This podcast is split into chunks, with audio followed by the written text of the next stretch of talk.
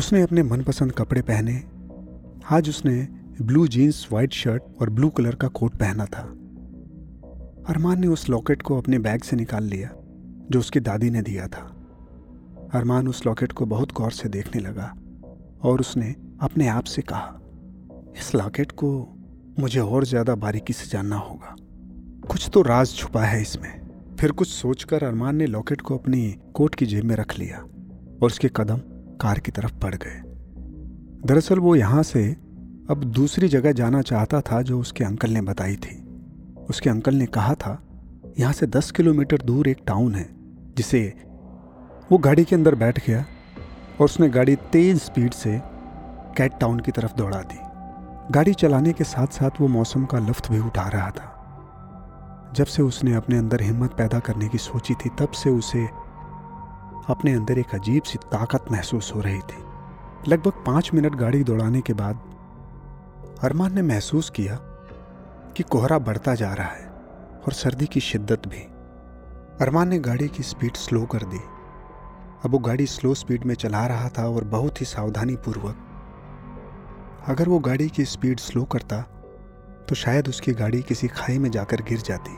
अरमान ने अब गाड़ी की स्पीड बहुत ज़्यादा स्लो कर ली थी। क्योंकि कोहरा अब भी बहुत बढ़ चुका था। उसकी समझ में नहीं आ रहा था कि अचानक कोहरा इतना कैसे आ गया। उसने कभी भी इतनी जल्दी कोहरा पड़ते हुए नहीं देखा था। मगर उसने गाड़ी चलाना जारी रखा। अलबत्ता उसने गाड़ी की स्पीड स्लो कर ली थी। गाड़ी चलाते वक्त अरमान को ऐसा महसूस हुआ कि जैसे कोई उसकी गाड़ी के सामने आकर खड़ा हो गया। अरमान ने गाड़ी के ब्रेक तुरंत दबा दिए और वो कार से बाहर निकल कर आ गया। बहुत गौर से देखने पर उसे एक नीले कलर की बिल्ली दिखाई दी। जो आम बिल्लियों के कद से थोड़ी बड़ी थी, जिसकी आँखें लाल थी। अरमान उस बिल्ली को हैरानी से देखने लगा। उसने अपनी ज़िंदगी में कभी भी इस तरह की बिल्ली नहीं देखी। अरमान सोचने लगा कि ये कौन सी प्रजाति की बिल्ली है? बिल्ली की इस प्रजाति के बारे में उसने ना कभी सुना था और ना कभी देखा था। वो बिल्ली भी अरमान को बहुत गौर से देख रही थी। वो अरमान के धीरे धीरे करीब आ रही थी। जैसे जैसे वो अरमान के करीब आ रही थी, अरमान के दिल की धड़कन बढ़ती जा रही थी। पता नहीं उसे अपने अंदर एक खौफ सा महसूस हो रहा था और अरमान के बहुत ज़्यादा करीब आ चुकी थी। अरमान को डर भी महसूस हो रहा था। दरअसल अरमान सोच ही रहा था, कहीं वो उसके ऊपर हमला ना कर दे, मगर वो अचानक वहाँ से चली गई। जैसे ही वो बिल्ली वहाँ से गई, कोहरा अचानक छटने लगा। अब अरमान को साफ़ साफ़ दिखाई दे रहा था। तभी अरमान के कानों में किसी की आवाज़ टकराई और वो आवाज़ किसी लड़की की थी। तुम्हें यहाँ पर इस तरह की हज़ारों बिल्लियाँ देखने को मिल जाएँगी। तुम्हें इनसे डरने की ज़रूरत नहीं। ये तुम पर हमला नहीं करेंगी। लगता है तुम यहाँ पर पहली बार आए हो। कोहरा पूरी तरह से छट चुका था। अरमान उस लड़की के चेहरे को अब साफ़ साफ़ देख सकता था। उसने देखा कि सामने एक लड़की खड़ी हुई थी और वो ठीक उसके बगल में एक महँगी लग्जरी कार थी। लगता है तुम इस टाउन में पहली बार आए हो। उस लड़की ने दोबारा देखकर अरमान की तरफ़ कहा। अरमान उस लड़की को बहुत गौर से देखने लगा। अरमान ने देखा, लड़की की उम्र करीब 25 या 26 साल की होगी। वो एक दुबली पतली, छरहरे बदन की खूबसूरत लड़की थी, जो इस वक्त सर से लेकर पैर तक रेड कलर की स्टाइलिश कपड़े पहने हुए थे और उसके बाल कंधों तक आ रहे थे। वो अरमान को देखकर मुस्कुरा रही थी। अरमान ने उस लड़की से कुछ नहीं कहा। वो बस उस लड़की को गौर से देखे जा रहा था। अपनी तरफ़ इस तरह देखने से उस लड़की ने दोबारा अरमान से कहा, लगता है आप बोलना नहीं जानते, मिस्टर। आप गूँगे तो नहीं? उस लड़की की बात सुनकर अरमान मुस्कुराने लगा और उसने मुस्कुराकर उस लड़की से कहा, नहीं नहीं, ऐसी कोई बात नहीं है, मिस मेरा नाम शालिनी है और तुम मुझे शालिनी कहकर ही बात कर सकते हो। ऐसी कोई बात नहीं है, शालिनी। तो फिर तुमने मेरी बात का जवाब क्यों नहीं दिया? तुम मेरी बात का जवाब देने की वजह सिर्फ़ मुझे घूर रहे थे। मुझे इस तरह घूरने का क्या मतलब समझूं? देखिए, मैं आपको इसलिए घूर रहा था, शालिनी, कि अभी कुछ सेकंड पहले आप यहाँ पर नहीं थी। अचानक आपको देखकर मैं कुछ सोच में पड़ गया। वैसे, मेरा नाम अरमान है। अरमान ने महसूस किया कि जैसे ही उसने अपना नाम बताया, उस लड़की के चेहरे पर मुस्कुराहट और ज़्यादा गहरी हो गई। उसने गहरी मुस्कुराहट के साथ अरमान से कहा आप मुझे इसलिए नहीं देख पाए अरमान कि कुछ देर पहले यहाँ बहुत कोहरा था। यही तो मैं सोच रहा था कि अचानक इतना कोहरा कैसे बढ़ गया और इतनी जल्दी कैसे छट गया, क्योंकि आप इस वक्त कैट टाउन के बॉर्डर पर खड़े हैं। पहाड़ी इलाके में इस तरह के मौसम ऐसे ही होते हैं। आप कोहरे की बात कर रहे हैं। यहाँ तो अचानक बारिश भी हो जाती है और उसके कुछ सेकंड बाद धूप भी निकल आती है। इसमें इतना हैरान होने की कोई बात नहीं है। आपने मुझे बताया कि इस तरह यहाँ पर हज़ारों बिल्लियाँ मिल जाएँगी। आपने सही सुना। इस तरह की बिल्लियाँ यहाँ पर हज़ारों की तादाद में मिल जाएँगी। बल्कि इससे अलग अलग भी अलग अलग रंग की अलग अलग नस्ल की अलग अलग प्रजाति की, इसलिए इस टाउन का नाम कैट टाउन पड़ा है। आपका बहुत बहुत शुक्रिया शालिनी जी। तो क्या आप मुझे बता सकती हैं कि यहाँ से कैट टाउन अब कितनी दूर रह गया है? क्योंकि जहाँ से मैं आया हूँ, वहाँ से मुझे ये बताया गया था कि कैट टाउन दस किलोमीटर दूर है। आप कैट टाउन के बिल्कुल नज़दीक खड़े हैं, अरमान। आप एक काम कीजिए, अपना मनपसंद गाना लगाइए। मेरा दावा है कि जब तक गाना ख़त्म होगा आप कैट टाउन के अंदर प्रवेश कर जाएँगे। शालिनी ने मुस्कुराकर अरमान से कहा था, वैसे अगर मैं काम से नहीं जा रही होती तो मैं आपको ज़रूर टाउन के अंदर अपने साथ ले जाती। आपका बहुत बहुत शुक्रिया शालिनी। It's okay. आपको यहाँ पर खड़े हुए परेशान हालत में देखा, इसलिए आपको देखकर रुकी। और मैं आपको देखते ही समझ गई थी कि आप इस जगह पर पहली बार आए हैं। इतना कहकर शालिनी अपनी कार के अंदर बैठ गई और उसने कार स्टार्ट कर दी। कार स्टार्ट करके उसने अरमान की तरफ़ देखकर कहा हम दोबारा मिलेंगे अरमान। ज़रूर शालिनी। दोबारा आपसे मिलकर बहुत खुशी होगी। शालिनी ने अपनी गाड़ी तेज स्पीड में दौड़ा दी और देखते देखते अरमान की आँखों के सामने से शालिनी की गाड़ी ओझल हो गई। अरमान अपनी गाड़ी में बैठ गया और उसने अपनी गाड़ी दोबारा स्टार्ट कर ली। लगभग दस मिनट बाद अरमान कैट टाउन की सीमा के अंदर था। अरमान गाड़ी बहुत ही स्लो स्पीड में चला रहा था। उसका ध्यान गाड़ी चलाने की तरफ़ भी था और बाहर खिड़की की तरफ़। वो उस टाउन को बहुत गौर से देख रहा था। अरमान ने देखा वो टाउन बहुत ही ज़्यादा खूबसूरत, चारों तरफ़ हरियाली ही हरियाली, पहाड़ और इन सब के बीच में बसा हुआ कैट टाउन अरमान को बहुत अच्छा लग रहा था। अरमान ने देखा, वहाँ पर हर जगह बिल्लियों की एक बड़ी बड़ी मूर्तियाँ लगी हुई हैं। तभी उसकी निगाह एक बिल्ली की मूर्ति की तरफ़ गई। अरमान ने उस जगह अपनी गाड़ी रोक ली और बाहर निकलकर कुछ बिल्ली की मूर्ति को गौर से देखने लगा। उसने देखा, बिल्ली का रंग नीला था और उसकी आँखें लाल। अरमान समझ गया कि शायद इसी नस्ल की बिल्ली से उसकी कुछ देर पहले मुलाकात हुई। अरमान दिल ही दिल में सोचने लगा, अजीब टाउन है ये। इसके बारे में ना तो मैंने पहले कभी सुना था और ना देखा था। वो अपनी गाड़ी में दोबारा बैठकर गाड़ी ड्राइव करने लगा। वो देख रहा था कि इस टाउन में एक से एक अच्छे आलिशान घर बने हुए थे। सच तो ये था, अरमान जब इस टाउन में आ रहा था तो उसने सोचा था कि कोई छोटा सा टाउन होगा। मगर ये ये टाउन तो अरमान के ख्यालों के विपरीत ही निकला। यहाँ कर उसने देखा, ये तो एक बहुत ही आलिशान हिल स्टेशन है, जो बहुत ही ज़्यादा खूबसूरत है। उसने महसूस किया कि वहाँ के लोग महँगे महँगे कपड़े पहने हुए थे और उन सब लोगों के पास महँगी महँगी गाड़ियाँ थी। वो समझ गया कि यह टाउन आधुनिकता से भरा हुआ है। अरमान को अब कॉफ़ी की बहुत ज़्यादा तलब महसूस हो रही थी। उसकी निगाहें किसी रेस्टोरेंट को तलाशने लगी। अरमान ने एक रेस्टोरेंट के सामने गाड़ी रोक दी और अंदर चला गया। अंदर जाकर एक टेबल पर बैठ गया और सब तरफ़ गौर से देखने लगा। उसने देखा उस रेस्टोरेंट में जितने भी लोग थे, सब बातें करने में मसरूफ थे। किसी को किसी से कोई मतलब नहीं था।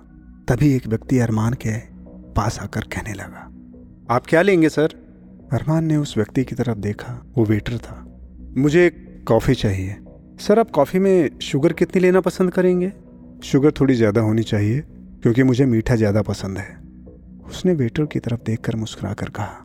अरमान की बात सुनकर वो वेटर मुस्कुराने लगा और उसने अरमान से कहा, लगता है आप यहाँ पर पहली बार आए हैं, सर? तुमने बिल्कुल सही कहा। मैं यहाँ पर पहली बार ही आया हूँ। बहुत खूबसूरत टाउन है ये। सर, यहाँ पर जो भी आता है, वो यही कहता है। लेकिन तुम मुझे एक बात बताओ। तुम कैसे बता सकते हो कि मैं इस टाउन में पहली बार आया हूँ? सर, इस टाउन में सभी लोग एक दूसरे से घुल मिलकर रहते हैं। और ज़्यादातर सभी लोग एक दूसरे को अच्छी तरह से जानते हैं। इस टाउन में सबसे अच्छी बात यही है कि ना यहाँ पर कोई अमीर है और ना ही कोई गरीब। सब यहाँ पर बराबर हैं। और सभी लोग एक दूसरे की मदद करते हैं, इज़्ज़त करते हैं। और इसीलिए मैं इस टाउन में एक एक व्यक्ति को जानता हूँ। आप जब यहाँ पर आए, आपने गाड़ी पार्क की, तब मैं समझ गया। आप यहाँ पर पहली बार आए हैं। और हम अपने मेहमानों के साथ बहुत अच्छा सलूक करते हैं। सर, आप यहाँ पर पहली बार आए हैं तो इसलिए आपके लिए इस रेस्टोरेंट में सबसे बेस्ट कॉफ़ी लेकर आता हूँ। और हाँ जो इस रेस्टोरेंट पर पहली बार आता है, उसके लिए हमारी तरफ़ से कॉफ़ी फ्री होती है। अरमान ने मुस्कुराकर उस वेटर की तरफ़ देखकर कहा, सोच लो, कहीं ऐसा ना हो तुम्हारे मालिक नाराज़ हो जाएँ। सर, आप बिल्कुल फ़िक्र ना करें। क्योंकि इस रेस्टोरेंट के मालिक आपके सामने खड़े हैं। उस वेटर की बात सुनकर अरमान चौंक गया। माफ़ कीजिएगा मैं आपको मुझे वेटर समझ रहे थे ना? आ, जी हाँ आ, बुरा तो नहीं लगा लेकिन आप कपड़े इस तरह पहने हैं। डोंट वेरी सर बात यह है कि आज जिस वेटर के कपड़े मैंने पहने हैं उसको थोड़ा सा काम था इसलिए आज वो काम पर नहीं आ सका। मैंने सोचा मैं ही आज वेटर बन जाता हूँ। उस व्यक्ति ने मुस्कुराकर अरमान की तरफ़ देखकर कहा था और वो वहाँ से चला गया। अरमान ये सब देखकर खुद से ही बातें करने लगा। अजीब लोग हैं इस टाउन में। इस तरह के लोग तो मैंने कहीं पर नहीं देखे। लेकिन अरमान को वहाँ पर उस जगह बहुत ही अच्छा लग रहा था। वो एक बार को सब कुछ भूल चुका था कि एक रात पहले उसके साथ क्या घटना घटी थी। सच तो ये था कि टाउन की खूबसूरती ने उसे सब कुछ भुला दिया था। थोड़ी देर के बाद व्यक्ति अरमान के सामने कॉफ़ी लेकर हाजिर हो गया। लीजिए सर, आपकी कॉफ़ी। गरम गरम अरमान ने उस व्यक्ति की तरफ़ मुस्कुराकर कहा, क्या तुम वाकई इसके पैसे नहीं लोगे? या मुझसे मज़ाक कर रहे थे? अरमान की बात सुनकर व्यक्ति ज़ोर ज़ोर से हंसने लगा, जो दरअसल उस रेस्टोरेंट का मालिक था।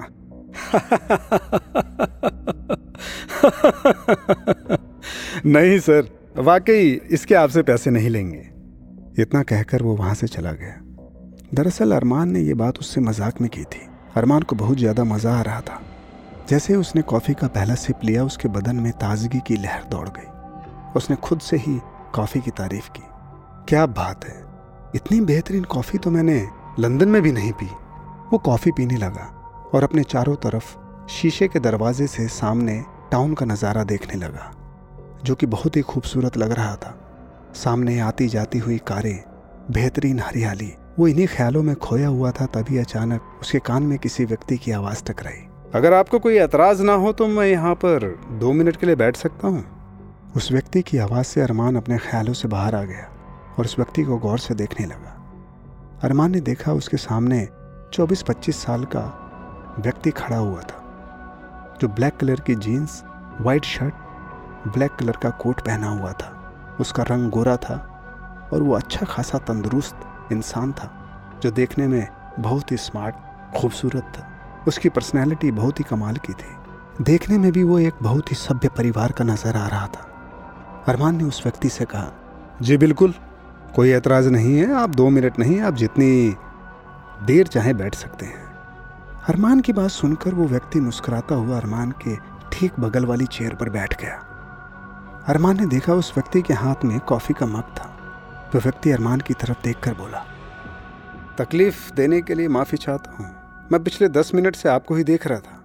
मेरा नाम आर्यन है। लगता है आप इस कैट टाउन में पहली बार आए हैं।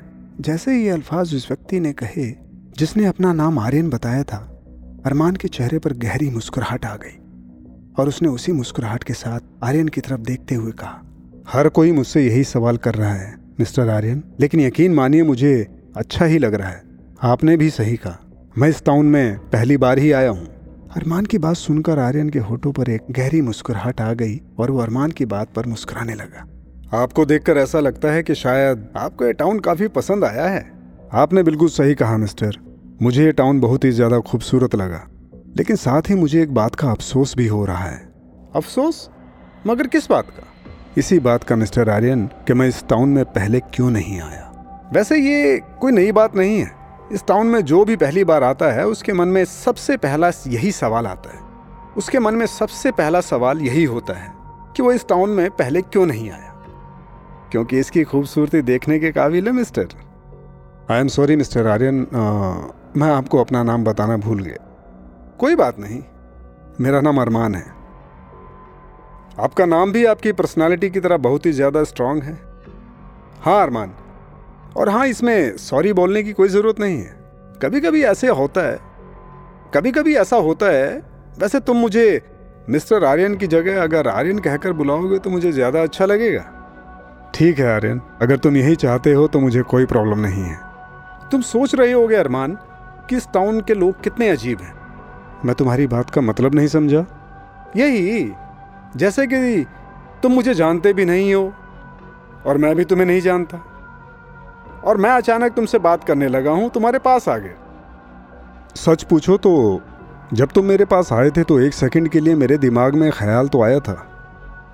दरअसल मैंने तुमसे कुछ देर पहले कहा था कि मैं तुम्हें कुछ देर से देख रहा हूँ, और मैंने आते ही तुमसे एक सवाल किया। लगता है तुम कैट टाउन में नए नए आए हो। ये पूछने की एक वजह है, अरमान। अरमान ने देखा आर्यन का चेहरा अब थोड़ा सा गंभीर हो गया था। अरमान आर्यन की तरफ़ सवालिया भरी नज़रों से देखने लगा। मैं तुम्हारी बात का मतलब नहीं समझा। तुम कहना क्या चाहते हो? दरअसल मैं तुम्हें कुछ देर से बहुत गौर से देख रहा था पर दरअसल तुम्हें नहीं तुम्हारी आँखों को गौर से देख रहा था। और मैं इसी वजह से तुम्हारे पास तुम्हारे पास आया तुमसे बातचीत शुरू की। तो तुम्हारी बातचीत करने के अंदाज से ही मैंने अंदाज़ा लगा लिया कि तुम अच्छे परिवार से और ऊँचे खानदान से ताल्लुकात रखते हो। तुम्हारी बात सही है आर्यन लेकिन फिर भी। तुम्हारी बात का मतलब अभी तक नहीं समझा। मेरी आँखों से आ, क्या मतलब है तुम्हारा? मतलब है, अरमान, तुम्हारी आँखों का रंग नीला है और इनमें एक खास बात है। दुनिया में बहुत से लोगों की आँखों का रंग नीला होता है। इसमें इतना गौर से देखने वाली क्या बात है? गौर से देखने वाली बात है, अरमान, ये आँखें मुझे किसी की याद दिलाती हैं। आर्यन की बात सुनकर अरमान खिलखिलाकर ज़ोर ज़ोर से हंसने लगा। अब मैं तुम्हारी बात का मतलब समझा। लगता है तुम्हारी गर्लफ्रेंड की आँखों का रंग भी नीला होगा। और शायद तुम्हारा ब्रेकअप हो गया। तुम ये सोचकर मेरे पास आए होंगे कि कहीं मैं तुम्हारी गर्लफ्रेंड का भाई तो नहीं? यही बात है ना? नहीं अरमान, मेरी गर्लफ्रेंड तो है, लेकिन उसकी आँखों का रंग नीला नहीं है। तुम मेरी बात का मतलब नहीं समझ पाए। मैंने तुमसे ये कहा, तुम्हारी आँखों का रंग नीला है। और इनमें कुछ खास बात है। इस बार आर्यन ने बहुत ही गंभीर लहजे में अरमान की तरफ़ देखकर कहा। अरमान आर्यन की बात सुनकर आर्यन को बहुत ही गौर से देखने लगा। अरमान ने उसके चेहरे को देखकर अंदाज़ा लगा लिया कि कुछ देर पहले सामने बैठा शख्स, आर्यन, जो मज़ाक के मूड में था, अब बिल्कुल भी नहीं है। वो अब जो भी बात कर रहा था, बहुत ही सीरियस मूड में कर रहा था। इसीलिए अरमान भी अब सीरियस हो गया और उसने इसी सीरियस मूड में आर्यन की तरफ़ देखकर कहा, देखो आर्यन, मैं इस टाउन में नया नया हूँ। यहाँ पर किसी को नहीं जानता। जब तुम मुझसे बातचीत करने के लिए आए तो मुझे ऐसा लगा, शायद मैं इस टाउन में नया नया हूँ। यह देखकर तुम मेरे पास आए होंगे, या शायद ये जानने के लिए कि जैसे कि मैं कहाँ रहता हूँ। लेकिन अब तुम मुझे उलझा रहे हो, इसलिए जो भी बात करनी है, तुम मुझसे साफ़ साफ़ अल्फाजों में कह सकते हो। अरमान की बात सुनकर टेबल पर कुछ देर के लिए सन्नाटा सा छा गया। आर्यन अरमान की तरफ़ गौर से देखने लगा। कुछ देर बाद उस सन्नाटे को आर्यन ने ही तोड़ा। तुम्हारी आँखें मुझे किसी लेडी की याद दिलाती हैं, जो बहुत ऊँची शख्सियत की मालिक हैं। जिनका नाम मिसेस नादिया मलिक है। अपनी माँ का नाम सुनकर अरमान बुरी तरह चौंक गया और वो आर्यन को उलझी हुई सवालिया नज़रों से देखने लगा। उसने उस सवालिया नज़रों से आर्यन की तरफ़ देखकर कहा, तुम मेरी माँ को कैसे जानते हो? जिस लेडी का तुमने अभी अभी नाम लिया, वो मेरी माँ का नाम है। जैसे ही अरमान ने अल्फाज आर्यन के सामने बोले, अरमान ने देखा आर्यन के चेहरे पर गंभीरता अचानक चली गई और उसकी जगह मुस्कुराहट आ गई। आर्यन ने मुस्कुराते हुए अरमान से कहा तो मेरा अंदाज़ा सही निकला। हम्म? अरमान पता है मैं बहुत देर से यही सोच रहा था कि लगता है तुम मिसेज नादिया मलिक के बेटे हो। जब तुम अभी कुछ देर पहले उस वेटर से बात कर रहे थे ना तब मैंने तुम्हारे मुस्कुराने के अंदाज को भी देखा था। और तुम्हारे मुस्कुराने का अंदाज और खास तौर से तुम्हारी आँखें बहुत हद तक मिसेज नादिया से मिलती हैं। फिर मुझे लगा शायद ये मेरा वहम हो सकता है, लेकिन फिर भी मुझे तसल्ली नहीं हुई, इसलिए मैं तुम्हारे पास आ गया। लेकिन देखो, मेरा अंदाज़ा बिल्कुल सही निकला। तुम मिसेज नादिया मलिक के ही बेटे हो। और अगर मैं गलत नहीं हूँ तो तुम्हारे पापा का नाम अरशान मलिक है है ना? आर्यन ने खुश होते हुए अरमान की तरफ़ देखकर कहा, अरमान अभी भी हैरत से और गौर से आर्यन को देखे जा रहा था। तुमने बिल्कुल सही कहा, आर्यन, लेकिन तुम ये सब कुछ कैसे जानते हो? तुम मेरे मॉम डैड को पहले से जानते हो क्या? अगर जानता नहीं तो तुम्हारे पास क्यों आता? हम्म? अच्छा यार, पहले तुम ये बताओ कि तुम्हारी मॉम कैसी हैं? इस वक्त बहुत दिनों से मेरी उनसे मुलाकात नहीं हुई। तुम्हारे डैड से तो कुछ दिन पहले मेरी मुलाकात हुई थी। आर्यन की बात सुनकर अरमान फिर से बुरी तरह चौंक गया और उसके दिमाग में बिजली की रफ्तार से ख्याल आया कि उसने कैट टाउन आकर कोई गलती नहीं की। उसके सामने शख्स जो बैठा हुआ मुस्कुरा रहा था, वो उसकी मोमो डैड को अच्छी तरह से जानता है। क्या सोच रहे हो? मैं पूछ रहा हूँ, तुम्हारी मॉम मिसेज नादिया मलिक कैसी हैं? अरमान उसके सवाल पर फिर से उलझ कर रह गया। उसकी समझ में नहीं आ रहा था कि क्या उसे आर्यन को अपनी सिचुएशन के बारे में बताना चाहिए था या नहीं। फिर उसने मन ही मन ही फैसला किया, नहीं, अभी नहीं। आर्यन को उसे कुछ नहीं बताना चाहिए, क्योंकि यह व्यक्ति उसे कुछ देर पहले ही मिला है। इस पर भरोसा इतनी आसानी से नहीं किया जा सकता। अरमान ने अपने चेहरे से टेंशन को बड़ी खूबसूरती से छिपा लिया। उसने मुस्कुराकर आर्यन की तरफ़ देखकर कहा वो ठीक है, लेकिन तुमने मुझे अभी तक ये नहीं बताया आर्यन कि तुम मेरी मॉम को कब से जानते हो और उनसे कब मिले थे। अभी करीब तीन महीने पहले। आर्यन के इस जवाब का अरमान के दिमाग में फिर से धमाका हुआ और मन ही मन सोचने लगा कि उसकी माँ तो पिछले पाँच सालों से लापता है, मगर ये शख्स कह रहा है कि उसकी माँ उसे तीन महीने पहले ही मिली है। क्या मॉम डैड के साथ थी? अरमान ने आर्यन की तरफ़ देखकर पूछा। नहीं, अंकल को आंटी के साथ मैंने करीब एक साल पहले देखा था। उसके बाद यहाँ पर सिर्फ़ मिसेज नादिया ही आती थी। लेकिन इस बार उन्होंने काफ़ी लॉन्ग गैप ले लिया। अरमान, वो पूरे तीन महीने से यहाँ पर नहीं आई। एक साल पहले तक तुम्हारे मॉम डैड यहाँ पर साथ में ही रहते थे। मैंने करीब एक साल से मिस्टर अरशान मलिक और मिसेस नादिया को फिर नहीं देखा। मिसेस नादिया से मिस्टर अरशान मलिक के बारे में पूछा भी, लेकिन उन्होंने मुझसे कहा कि वो इस वक्त बिज़नेस में बहुत ज़्यादा बिज़ी हैं और उन्हें अब इस टाउन में आने का वक्त ही नहीं मिलता। मगर तुम तो जानते हो, मैं इस टाउन को ज़्यादा दिन तक नहीं छोड़ सकती, क्योंकि इस टाउन से उन्हें बहुत ज़्यादा दिली मोहब्बत थी। तुमने अभी कुछ देर पहले कहा था कि डैड से तुम्हारी मुलाकात कुछ दिनों पहले हुई। हाँ मिस्टर अरशान मलिक से मेरी मुलाकात कुछ दिन पहले हुई थी।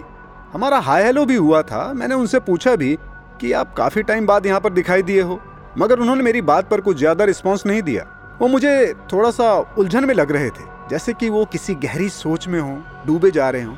और मज़े की बात यह है अरमान, मिस्टर अरशान मलिक से मेरी मुलाकात इसी जगह पर हुई थी, जिस जगह पर हम और तुम बैठे हुए बातें कर रहे हैं। आर्यन ने मुस्कुराकर अरमान की तरफ़ देखकर कहा, कुछ देर के लिए फिर से सन्नाटा छा गया और उस सन्नाटे को अरमान ने तोड़ा। तुमने कहा कि वो कुछ उलझे हुए लग रहे थे। उलझे हुए से तुम्हारा क्या मतलब है? मतलब मुझे कुछ परेशान से लग रहे थे। मैंने उनसे पूछा कि वो किस बात से परेशान है, लेकिन उन्होंने मेरी किसी बात का सही से जवाब नहीं दिया। बस उन्होंने टालने वाले अंदाज में ही मुझसे कहा और फिर वो किसी गहरी सोच में टेबल पर बहुत देर तक बैठे रहे, जहाँ पर तुम बैठे हुए हो। अजीब इत्तेफाक है ना, अरमान? अरमान आर्यन की बात सुनकर फिर से गहरी सोच में डूब गया। अगर तुम मेरी बात का बुरा ना मानो तो। नहीं नहीं, पूछिए, तुमसे किस बात का बुरा मानना? मैं ये पूछना चाहता हूँ, अरमान, तुम्हारी बातों से पता नहीं क्यों मुझे ऐसा लग रहा है कि जैसे तुम्हारी मुलाकात तुम्हारे मॉम डैड से काफ़ी वक्त से नहीं हुई। क्या तुम अपने मॉम डैड से अलग रहते हो? आर्यन की बात सुनकर अरमान एकदम चौकन्ना हो गया। दरअसल वो आर्यन को बिल्कुल भी एहसास नहीं दिलाना चाहता था कि आखिर उसके साथ चल क्या रहा है। मुस्कुराने की एक कामयाब कोशिश की और वो कोशिश में कामयाब हो गया और उसने मुस्कुराकर आर्यन की तरफ़ देखकर कहा, देखो आर्यन, मैं लंदन में पला बढ़ा हूँ और हमारे लंदन में हमें बचपन से ही एक तरह की आज़ादी दी जाती है।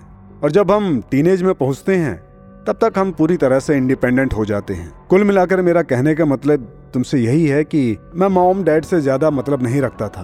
और लंदन में ये कोई बड़ी बात नहीं है। अरमान की बात सुनकर आर्यन अरमान को गौर से देखने लगा। फिर उसने मुस्कुराकर अरमान से कहा यह बात तो है अरमान, पश्चिम देशों में इस बात का कोई महत्व नहीं समझा जाता। मगर जिस तरह से तुम्हारे मॉम डैड कैट टाउन में छुट्टियाँ बिताने के लिए आया करते थे मुझे लगता है कि उन्हें तुम्हें एक बार साथ ज़रूर लाना चाहिए था। मिसेस नादिया तो पहले यहाँ पर कभी कभी आया करती थी, लेकिन उसके बाद वो मुसलसल यहीं की होकर रह गई। हाँ अलबत्ता तुम्हारे डैड महीने में या कभी कभी चक्कर ज़रूर लगा लेते थे, मगर वो भी कुछ दिन पहले बहुत टाइम बाद यहाँ दिखाई दिए थे। अच्छा एक बात बताओ, आर्यन। मैं तो अपने मॉम डैड के साथ काफ़ी वक्त से साथ में नहीं हूँ, उनसे अलग ही रहता हूँ, लेकिन तुम्हारी बातों से मुझे ऐसा लग रहा है, आर्यन कि तुमने उनके साथ काफ़ी वक्त बिताया है। तुमने बिल्कुल सही कहा, अरमान। मुझे तो यह भी नहीं मालूम था कि तुम अपने मॉम डैड के साथ काफ़ी टाइम से अलग रह रहे हो। इसलिए मैं तुम्हें एक बात बताना भूल ही गया। दरअसल जिस कैट अपार्टमेंट बिल्डिंग में तुम्हारे मॉम डैड रहते थे, मैं भी उसी बिल्डिंग में रहता हूँ। और उनके फ्लैट के नीचे वाले फ्लोर पर मेरा भी फ्लैट है। मिसेज नादिया कभी कभी जब कैट टाउन से बाहर जाती हैं तो वो अपने फ्लैट की सारी चाबियाँ मुझे ही दे जाती हैं। लेकिन तुम इस वक्त कहाँ ठहरे हुए हो? मैं इस टाउन से कुछ किलोमीटर दूर पर एक जगह पर ठहरा हुआ हूँ। वैसे अगर तुम चाहो तो तुम अपने मॉम के फ्लैट में रुक सकते हो। उस फ्लैट की चाबी मेरे ही पास है। मुझे नहीं लगता कि मिसेज नादिया मलिक इस बात को बुरा मानेंगी कि उनका बेटा उनके फ्लैट में ठहरा हुआ है। हाँ? आर्यन की बात सुनकर अरमान सोच में पड़ गया और वो आर्यन को बहुत गौर से देखने लगा। अरमान का चेहरा अब गंभीर हो गया था। उसके दिमाग में कई सवाल चल रहे थे। वो सोच रहा था कि उसकी माँ पाँच साल से लापता है, लेकिन अरमान को बात को थोड़ी तसल्ली भी हुई। ये सोचकर कि उसकी माँ सही सलामत है। लेकिन अरमान के दिमाग में कुछ सवाल बहुत ही गंभीरता से चल रहे उसकी माँ ने उससे कभी ये नहीं बताया कि इंडिया में इस टाउन में एक फ्लैट भी है? और दूसरा सवाल अरमान के दिमाग में ये भी चल रहा था कि अगर उसकी माँ सही सलामत है और इसी टाउन में रहती थी तो उन्हें आज तक अपने बेटे से कांटेक्ट क्यों नहीं किया? और तीसरा सवाल उसके दिमाग में ये था कि आर्यन के मुताबिक उसने अपने मॉम डैड को आखिरी बार साथ में एक साल पहले देखा था। यानी कि उसके डैड माँ के साथ यहाँ पर आया करते थे, लेकिन उसकी माँ पिछले पाँच सालों से लापता है। मतलब उसके डैड अच्छी तरह से जानते थे कि उसकी माँ इस वक्त कहाँ रह रही है। लेकिन उन्होंने भी कभी कुछ नहीं बताया। अरमान को अपनी कहानी बहुत ही ज़्यादा उलझी लग रही थी। अरमान के मन में भी ये सवाल उठा कि हो सकता है सामने बैठा हुआ ये शख्स उससे झूठ बोल रहा हो। मगर अगले ही पल दूसरा ख्याल उसके दिमाग में ये भी आया कि इस व्यक्ति को उससे झूठ बोलकर क्या मिलेगा? और वो उसके मॉम डैड के नाम पहले से जानता था और उसने एक बात बिल्कुल सही तरीके से नोट की थी, जिसके मुस्कुराने के अंदाज से उसकी आँखें उसकी माँ जैसी ही थी। ये बात इससे पहले भी सोफिया ने उससे कही थी। उसकी आँखें और उसके मुस्कुराने का अंदाज हुबहू उसकी माँ से मिलता है। अरमान के लिए उसके मॉम डैड की ज़िंदगी अब एक पहली सी बनती जा रही थी। अरमान को कुछ भी समझ नहीं आ रहा था और ये सोच ही रहा था तभी अरमान के कानों में आर्यन की आवाज़ टकराई। क्या हुआ अरमान? क्या सोच रहे हो? आर्यन की आवाज़ सुनकर अरमान अपनी सोच से बाहर निकल आया और वो आर्यन की तरफ़ देखने लगा। तुमने मेरी एक बात का जवाब नहीं दिया, अरमान। अगर तुम चाहो तो कुछ दिन अपनी मॉम के फ्लैट में रह सकते हो। ट्रस्ट में तुम्हें बहुत ज़्यादा मज़ा आएगा। मुझे नहीं लगता कि तुम्हारी मॉम इस बात के लिए कभी बुरा मानेंगी। ऐसी कोई बात नहीं है, आर्यन। मैं अपनी मॉम डैड के साथ अलग ज़रूर रहा हूँ, लेकिन हम एक फैमिली हैं। मैं अपनी मॉम को अच्छी तरह से जानता हूँ, वो इतनी छोटी सी बात के लिए बुरा नहीं मानेंगी। अरमान ने आर्यन की तरफ़ देखकर फिर से झूठ बोला और वो झूठ बोलने में कामयाब भी रहा। अरमान की बात सुनकर आर्यन के चेहरे पर फिर से मुस्कुराहट तारी हो गई। तो देर किस बात की? चलो, मैं तुम्हें कैट अपार्टमेंट बिल्डिंग ले चलता हूँ और मैं तुम्हें एक बात बता दूँ अरमान। ये बिल्डिंग पूरे टाउन में मशहूर है। वहाँ पर सब वीआईपी लोग ही रहते हैं। हर किसी को वहाँ जाने की इजाज़त नहीं है। मैं तुम्हारी बात का मतलब नहीं समझा, आर्यन। मतलब ये, अरमान यू आर स्पेशल इतना कहकर आर्यन के होठों पर एक रहस्यमय मुस्कुराहट आ गई। मैं अपनी मॉम के फ्लैट में ज़रूर जाना चाहूँगा, लेकिन मुझे लगता है कि मुझे आज नहीं, वहाँ पर कल जाना चाहिए। अरमान के इस तरह कहने से आर्यन सवालिया नज़रों से अरमान की तरफ़ देखने लगा। मैं तुम्हारी बात का मतलब नहीं समझा, अरमान। मेरा मतलब यह है, आर्यन, मैं तो बस कैट टाउन कुछ घंटे के लिए घूमने के लिए आया था। मुझे नहीं पता था यहाँ पर आकर मुझे मेरी मॉम का फ्लैट भी मिल जाएगा। मैं बस सोच ही रहा था, जिस जगह पर मैं हूँ, मेरा सामान सब वहीं पर है। अगर हम आज की जगह वहाँ कल जाएँ तो कैसा रहेगा? कल मैं अपना सामान भी यहाँ पर साथ ले आऊँगा। Okay, no problem. तुम्हारी मॉम का फ्लैट है, तुम्हारा जब मर्ज़ी, जब जी चाहे आ सकते हो। तुम्हारी मर्ज़ी कल आने की है तो कोई बात नहीं।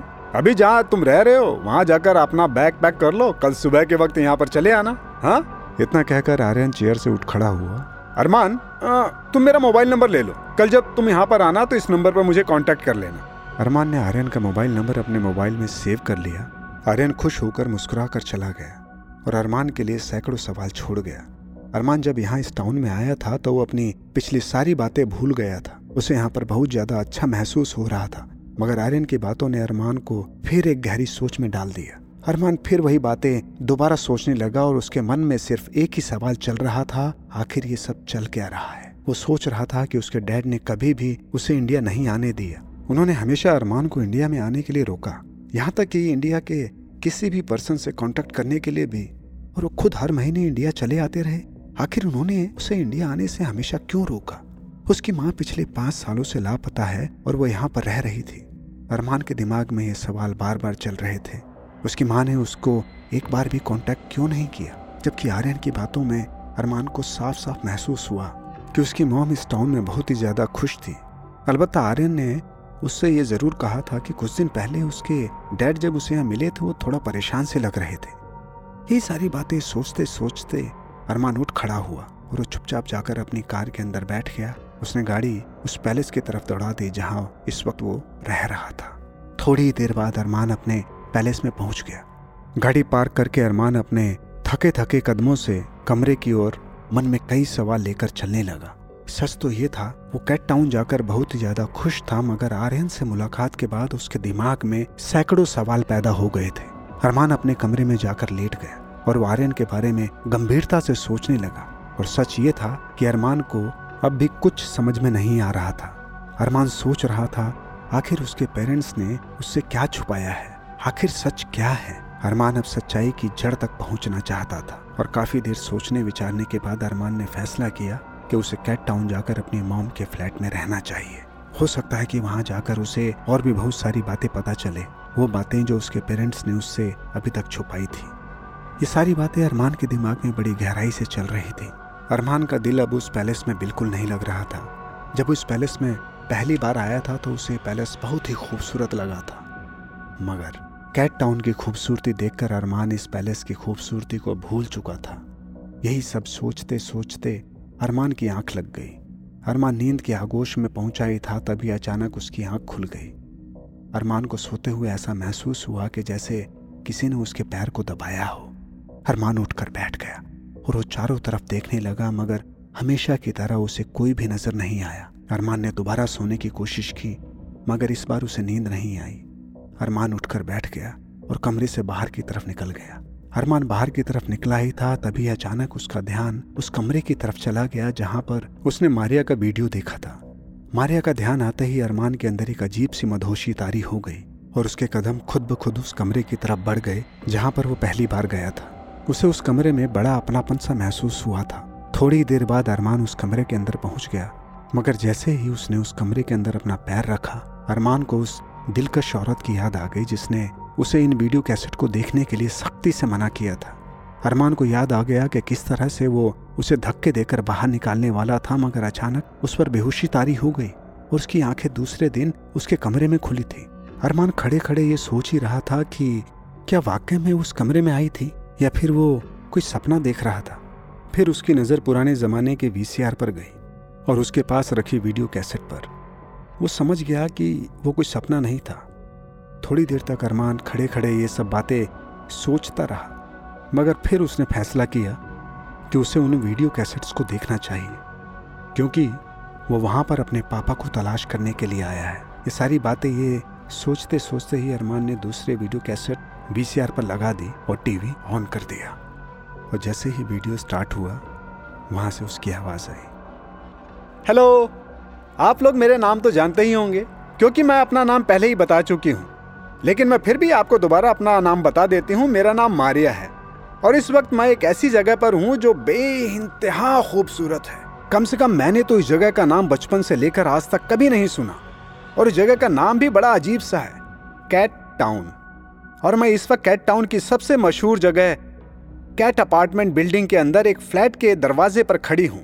और ये फ्लैट मिसेस नादिया मलिक का है। वैसे तो मैं बाहर से ही रिकॉर्ड करती, मगर इस बिल्डिंग के कुछ नियम हैं। और एक नियम ये भी है कि बाहर का कोई भी व्यक्ति या औरत जो इस टाउन में नहीं रहता, वो इस जगह को शूट नहीं कर सकता। मगर मिसेस नादिया मलिक का दिल बहुत बड़ा है। कम से कम उन्होंने मुझे अपने फ्लैट में शूटिंग करने की इजाज़त तो दी। वो अभी छुप कर, क्योंकि ऐसा करना भी यहाँ की सोसाइटी के खिलाफ है। मगर आप लोग यकीन मानिए, ये जगह इतनी खूबसूरत है कि मैं इसे शब्दों में बयान नहीं कर सकती। तो मिसेज नादिया क्या आप तैयार हैं? किस बात के लिए? आप अच्छी तरह से जानती हो मिसेज नादिया। मैं एक डॉक्यूमेंट्री बना रही हूँ और मैं आपके भी कुछ वीडियो फुटेज डालना चाहती हूँ। मारिया का यह कहना था कि मिसेज नादिया खिलखिलाकर हंस पड़ी। बस करो नादिया, कोई देख लेगा। अगर किसी ने देख लिया तो मुसीबत खड़ी हो जाएगी। अरमान उस वीडियो को बहुत गौर से देख रहा था, तभी अरमान को अचानक बहुत तेज़ी के साथ प्यास लगने लगी। अरमान ने इधर उधर देखा, मगर उसे कोई भी पानी की बोतल नज़र नहीं आई। अरमान ने उस वीडियो को थोड़ी देर के लिए रोक दिया और वो पानी के लिए बाहर की तरफ़ निकल आया। थोड़ी देर बाद अरमान एक फ्रिज के पास पहुँच गया। अरमान ने फ्रिज खोलकर पानी की बोतल निकाली और पीने लगा। पानी पीकर अरमान उस वीडियो को दोबारा देखने जाने ही वाला था, तभी अचानक अरमान की निगाह सामने पोर्शन पर पड़ी। अरमान उस पोर्शन को देखकर अपनी आँखें मसलने लगा। क्योंकि कुछ देर पहले जहाँ पर अरमान की आँखों के सामने दीवार थी, वहाँ पर अब बेसमेंट नज़र आया। अरमान हैरत से उस बेसमेंट की तरफ़ देखने लगा। पहली बार जब अरमान ने देखा था तो उसे लगा था कि शायद उसकी आँखों का कोई वहम हो। इसलिए वो अपनी आँखें मसलने लगा। मगर अरमान को यकीन हो गया कि उसकी आँखों का धोखा नहीं है। उसके सामने वाकई एक बेसमेंट था, जिसकी सीढ़ियाँ नीचे की तरफ़ जा रही थी। अरमान हैरत से बोलने लगा ऐसा कैसे हो सकता है? कुछ देर पहले तो यहाँ पर दीवार थी, फिर ये बेसमेंट कहाँ से आ गया? उसके दिमाग में कई सवाल चलने लगे कि क्या उसे इन सीढ़ियों के नीचे जाना चाहिए या नहीं? बहुत देर तक खड़ा खड़ा अरमान यही सोचता रहा, मगर फिर उसके दिमाग में एक विचार आया कि जब से वो इंडिया आया है, उसके साथ कुछ ना कुछ अजीब हो रहा है। ये ख्याल आते ही अरमान के कदम खुद ब खुद उस बेसमेंट की सीढ़ियों की तरफ़ पहुँच गए। थोड़ी ही देर बाद अरमान सीढ़ियों के पास पहुँच गया। और वो धीरे धीरे कदमों से नीचे की तरफ़ उतरने लगा। जैसे जैसे अरमान सीढ़ियों से नीचे उतर रहा था वैसे वैसे उसके अंदर की कैफियत बदल रही थी। अरमान की सबसे बड़ी हैरत की इंतहा यह थी कि उसे कुछ भी अजीब सा महसूस नहीं हो रहा था। एक पल को अरमान सब कुछ भूल चुका था कि जो घटना उसके साथ घट रही है, वो कोई मामूली घटना नहीं है, मगर उसे अंदर ही अंदर ऐसा महसूस हो रहा था जैसे वो इन घटनाओं का आदि हो, और ये तब्दीली अरमान को और ज़्यादा हैरान कर दे रही थी। थोड़ी ही देर बाद वो सीढ़ियों के नीचे उतरकर हैरत से सामने के नज़ारे को देखने लगता है। दरअसल अरमान ने देखा कि सीढ़ियों के नीचे वो एक दरवाजे के सामने खड़ा था, जो किसी अपार्टमेंट के फ्लैट जैसा लग रहा था। अरमान उस दरवाजे को गौर से देखने लगा। उसकी हैरत की इंतहा नहीं रही। उसने देखा कि वो दरवाज़ा हु बहू बिल्कुल वैसा ही दिखता था, जैसा उसने कुछ देर पहले उस वीडियो फुटेज में देखा था। हाँ जहाँ पर कुछ देर पहले मारिया खड़ी हुई वीडियो बना रही थी। वो कश्मकश में पड़ गया कि उसे उस दरवाजे को खोलना चाहिए या नहीं, मगर उसने दरवाज़ा खोलना ही बेहतर समझा। अरमान ने एक झटके से दरवाजे को खोल दिया। जैसे ही अरमान ने दरवाजे को खोला तो उसे सामने एक लड़की खड़ी हुई दिखाई दी। उसने देखा वो लड़की खिड़की के सामने खड़ी हुई थी और बाहर की तरफ़ देखे जा रही थी। वो उस लड़की को बहुत अच्छी तरह से पहचानता था। मगर अरमान को सबसे ज़्यादा हैरत इस बात पर थी कि अरमान उस लड़की को देखकर बिल्कुल भी चौंका नहीं। क्यों? क्यों नहीं? और ना ही उसे उस लड़की को देखकर कोई हैरानी हुई। वो लड़की कोई और नहीं, बल्कि मारिया थी, जो खुली हुई खिड़की से बाहर की तरफ़ देखी जा रही थी। अरमान ने देखा, उस खिड़की से हल्की हल्की धूप की किरणें आ रही थी, जो मारिया के चेहरे पर थी। तभी अरमान को ऐसा महसूस हुआ जैसे उसके अंदर एक बिजली का झटका सा लगा हो। और वो जैसे होश में आ गया हो। जैसे ही उसे ऐसा महसूस हुआ, अरमान के अंदर की कैफियत अब बदलने लगी थी। अब उसे सब कुछ बड़ा अजीब लग रहा था, जो कुछ देर पहले उसे नहीं लगा। अब मारिया को देखकर अरमान के अंदर फिर एक मदहोशी से तारी हो गई। अरमान अब मारिया को गौर से देखने लगा और उसने मदहोशी के आलम में मारियो की तरफ़ देखकर कहा, ऐसा कैसे हो सकता है? जैसे ही अल्फाज अरमान की जबान से निकले, मारिया जो खिड़की के सामने देख रही थी, अब उसने रुख अरमान की तरफ़ कर लिया। अब अरमान और मारिया थोड़ी ही दूर के फासले पर आमने सामने खड़े हुए थे। अरमान और मारिया दोनों एक दूसरे को गौर से देख रहे थे। फ़र्क सिर्फ़ इतना था कि अरमान की आँखों में हैरत थी, मगर मारिया की आँखों में कोई भी हैरत नहीं। मारिया के देखने के अंदाज से ऐसा लग रहा था जैसे कि वो अरमान को पहले से जानती हो। थोड़ी देर तक खामोशी छाई रही और उस खामोशी को अरमान नहीं तोड़ा। उसने मारिया की तरफ़ देखकर कहा, ऐसा कैसे मुमकिन हो सकता है? तुम कौन हो? तुम मुझे इससे पहले भी दिखाई दी थी और अचानक गायब हो गई थी। मुझे लगा था शायद मेरा भ्रम हो। लेकिन जब मैंने तुम्हें उस वीडियो में देखा तो मेरी हैरत का कोई ठिकाना नहीं रहा। हैरत मुझे इसलिए थी कि मैं तुम्हें देख चुका था। और तुम हकीकत में थी, या आखिर कौन हो तुम? मेरा नाम मारिया है, अरमान। क्या तुम नहीं जानते हो? जानता हूँ। लेकिन तुम मुझे बार बार क्यों दिखाई देती हो? आखिर मेरे साथ ये सब कुछ क्या हो रहा है? क्या फ़ायदा अरमान? ये सपना है, हकीकत नहीं। हाँ शायद ये सपना ही है। हकीकत नहीं, शायद ये सपना ही है कि तुम मेरे सपने में आते हो। जाग जाओ अरमान, कोई फ़ायदा नहीं है। यह सिर्फ़ एक सपना ही है, मगर मुझे यकीन है, तुम मुझे ढूंढ लोगे। तुम्हें आना ही होगा अरमान, मगर यह सही वक्त नहीं है। जाग जाओ अरमान। जैसे ही मारिया ने अल्फाज कहे अचानक अरमान के कानों में सीटियों और घंटियों की आवाज़ें गूंजने लगी। अरमान हैरत से इधर उधर देखने लगा, मगर आवाज़ों का शोर इतना ज़्यादा हो गया कि अरमान ने अपने कान बंद कर लिए। उसकी बर्दाश्त से बाहर हो गया और वो घुटनों के बल बैठ गया और चीख कर कहने लगा, ये कैसा शोर है? बंद करो इन्हें, मुझसे बर्दाश्त नहीं होता है। मगर सीटियों और घंटियों की आवाज़ तीव्र होती जा रही थी। उसे ऐसा महसूस होने लगा कि अगर ये आवाज़ें बंद नहीं हुई तो उसके कान के पर्दे फट जाएँगे। वो घुटनों के बल बैठा हुआ था और उसके हाथ दोनों कानों पर रखे हुए थे और बेबसी के आलम में मारिया की तरफ़ देख रहा था। उसने देखा कि मारिया उससे कुछ कह रही थी, मगर सीटियों की आवाज़ों का शोर इतना ज़्यादा था कि अरमान को कुछ भी नहीं सुनाई दे रहा। अचानक उसे चक्कर आने लगे और अपने सामने उसे सब कुछ घूमता हुआ सा महसूस होने लगा। थोड़ी देर के बाद अरमान को अपना जिस्म ज़मीन पर गिरता हुआ महसूस हुआ और वो ज़मीन पर गिर गया। पूरे तरीके से बेहोश हो चुका। अचानक एक झटके से अरमान की आँख खुल गई, मगर जैसे ही उसकी आँख खुली, वो चौंक कर बड़ी फुर्ती से उठकर बैठ गया। जैसे ही वो उठकर बैठा तो उसकी हैरत की इंतहा नहीं रही। दरअसल वो कहीं और नहीं, बल्कि अपने कमरे में था। उसकी नज़र जैसे ही सामने घड़ी पर पड़ी तो उसने देखा घड़ी उस वक्त सुबह के नौ बजा रही थी। अरमान सर पकड़कर बिस्तर पर बैठ गया। बहुत देर तक सर पकड़कर बैठा रहा, क्योंकि उसके सर में बहुत तेज दर्द हो रहा था। अरमान को ऐसा महसूस हो रहा था जैसे कि वो बहुत लंबा सफ़र करके आया हो। उसे इस वक्त बहुत ज़्यादा तलब महसूस हो रही थी कॉफ़ी की। अरमान थके थके कदमों से अपने लिए कॉफ़ी बनाने के लिए चला गया। उसने अपने लिए कॉफ़ी बनाई और बाहर गार्डन की तरफ़ चला आया। उसने देखा आज भी कोहरा बहुत ज़्यादा था और हवा भी बहुत ठंडी चल रही थी।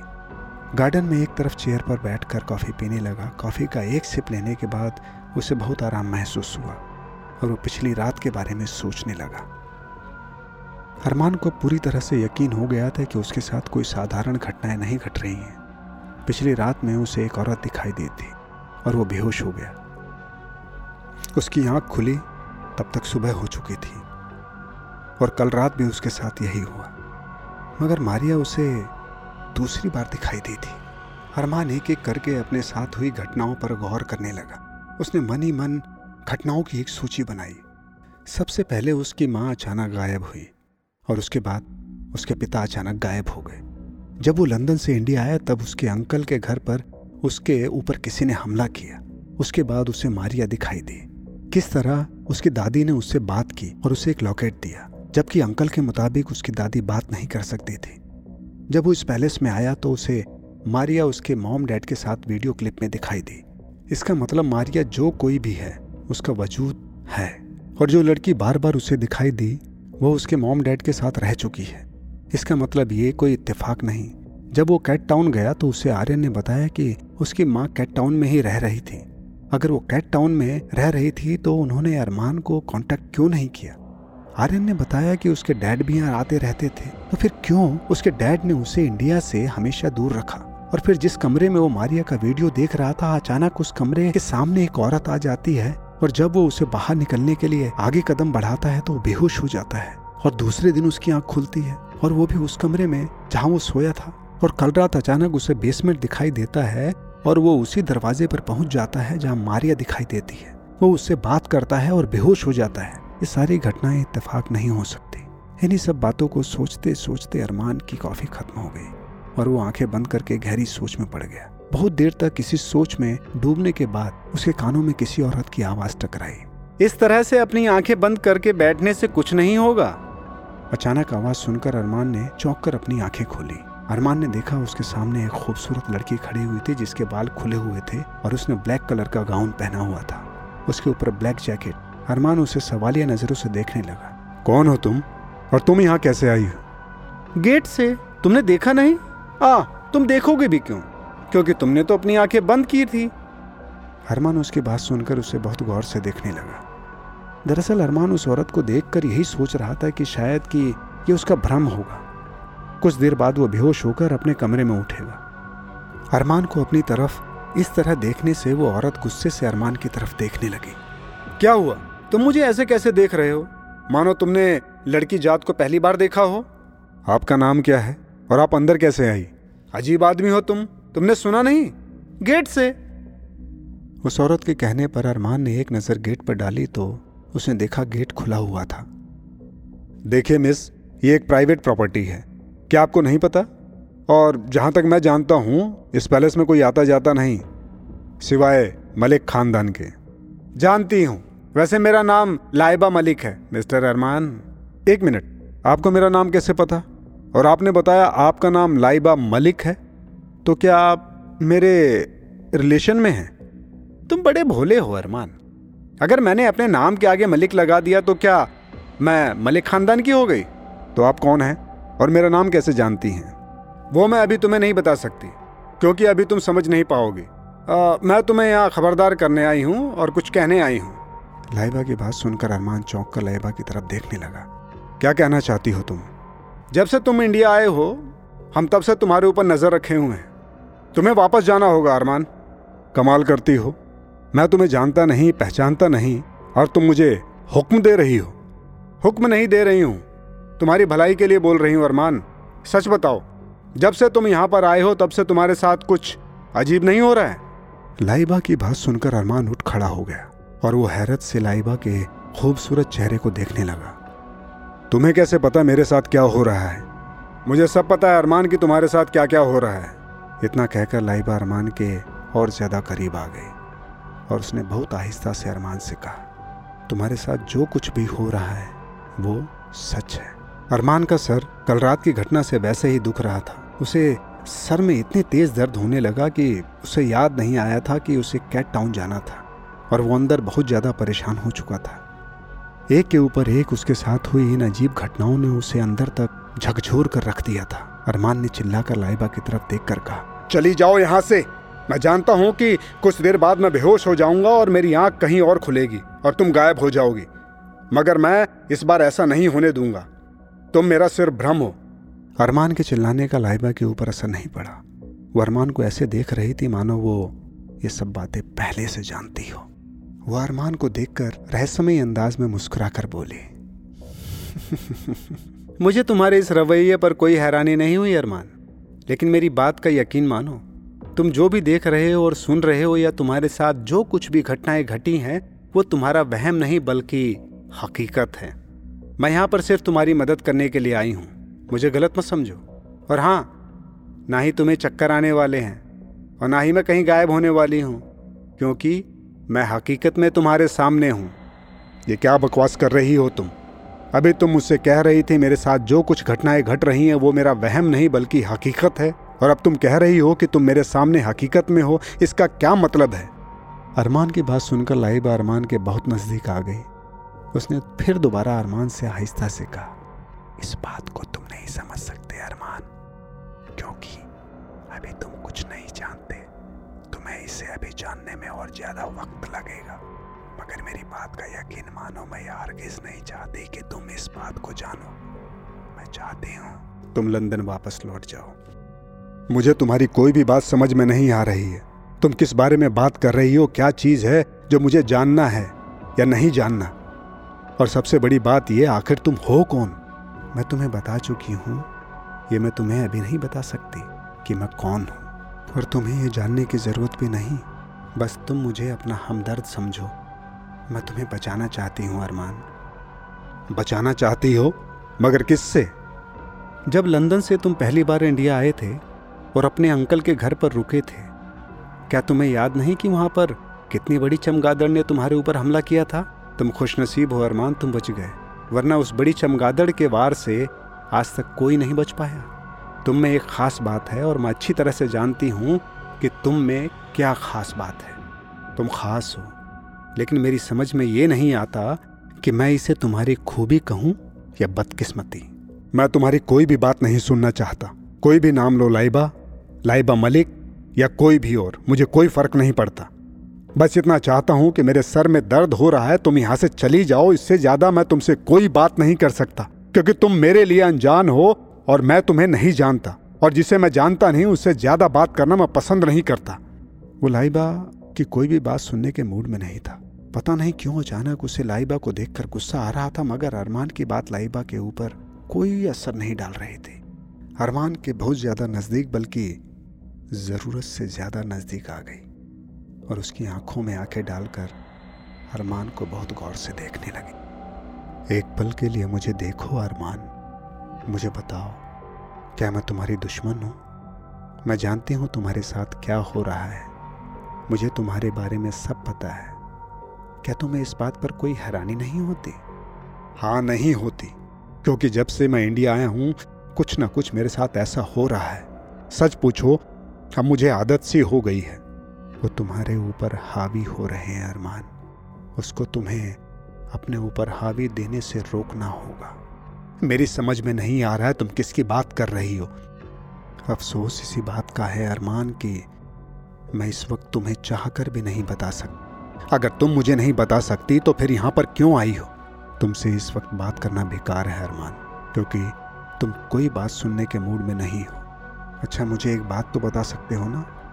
कौन सी बात? तुम यहाँ पर अपने पापा को ढूँढने के लिए आए हो ना? लाइबा की बात सुनकर एक बार फिर अरमान हैरत से लाइबा की तरफ़ देखने लगा। तुम्हें कैसे पता? तुम बहुत ही ज़्यादा बेवकूफ़ हो, अरमान। मैं तुम्हारे बारे में सब जानती हूँ, मैं तुम्हें बता चुकी हूँ, फिर भी तुम बार बार मुझसे यही सवाल कर रहे हो कि तुम्हें कैसे पता? जब तुम मुझे जानती हो, मेरे बारे में सब कुछ पता है तो मेरा जवाब है हाँ मैं यहाँ उन्हें तलाश करने के लिए ही आया हूँ। तो फिर मेरी बात गौर से सुन लो, अरमान। तुम यहाँ पर नहीं आए हो, बल्कि लाए गए हो। इतना कहकर लई बागेट के बाहर निकल गई। और अरमान उसे जाता हुआ देखता रहा। वो अंदर से लाइबा को रोकना चाहता था, उससे बात करना चाहता था, मगर पता नहीं क्यों अचानक उसे लाइबा के ऊपर गुस्सा आने लगा, जैसे कि कोई उसे अंदर से गुस्सा करने पर मजबूर कर रहा हो। वो यूँ ही दस पंद्रह मिनट तक खड़ा गेट की तरफ़ देखता रहा, फिर थकार कर चेयर पर आँखें मूंद कर बैठ गया। ऐसी ही इंटरेस्टिंग किताबें कुछ बेहतरीन आवाजों में। सुनिए सिर्फ़ ऑडियो पिटारा पर। ऑडियो पिटारा सुनना ज़रूरी है।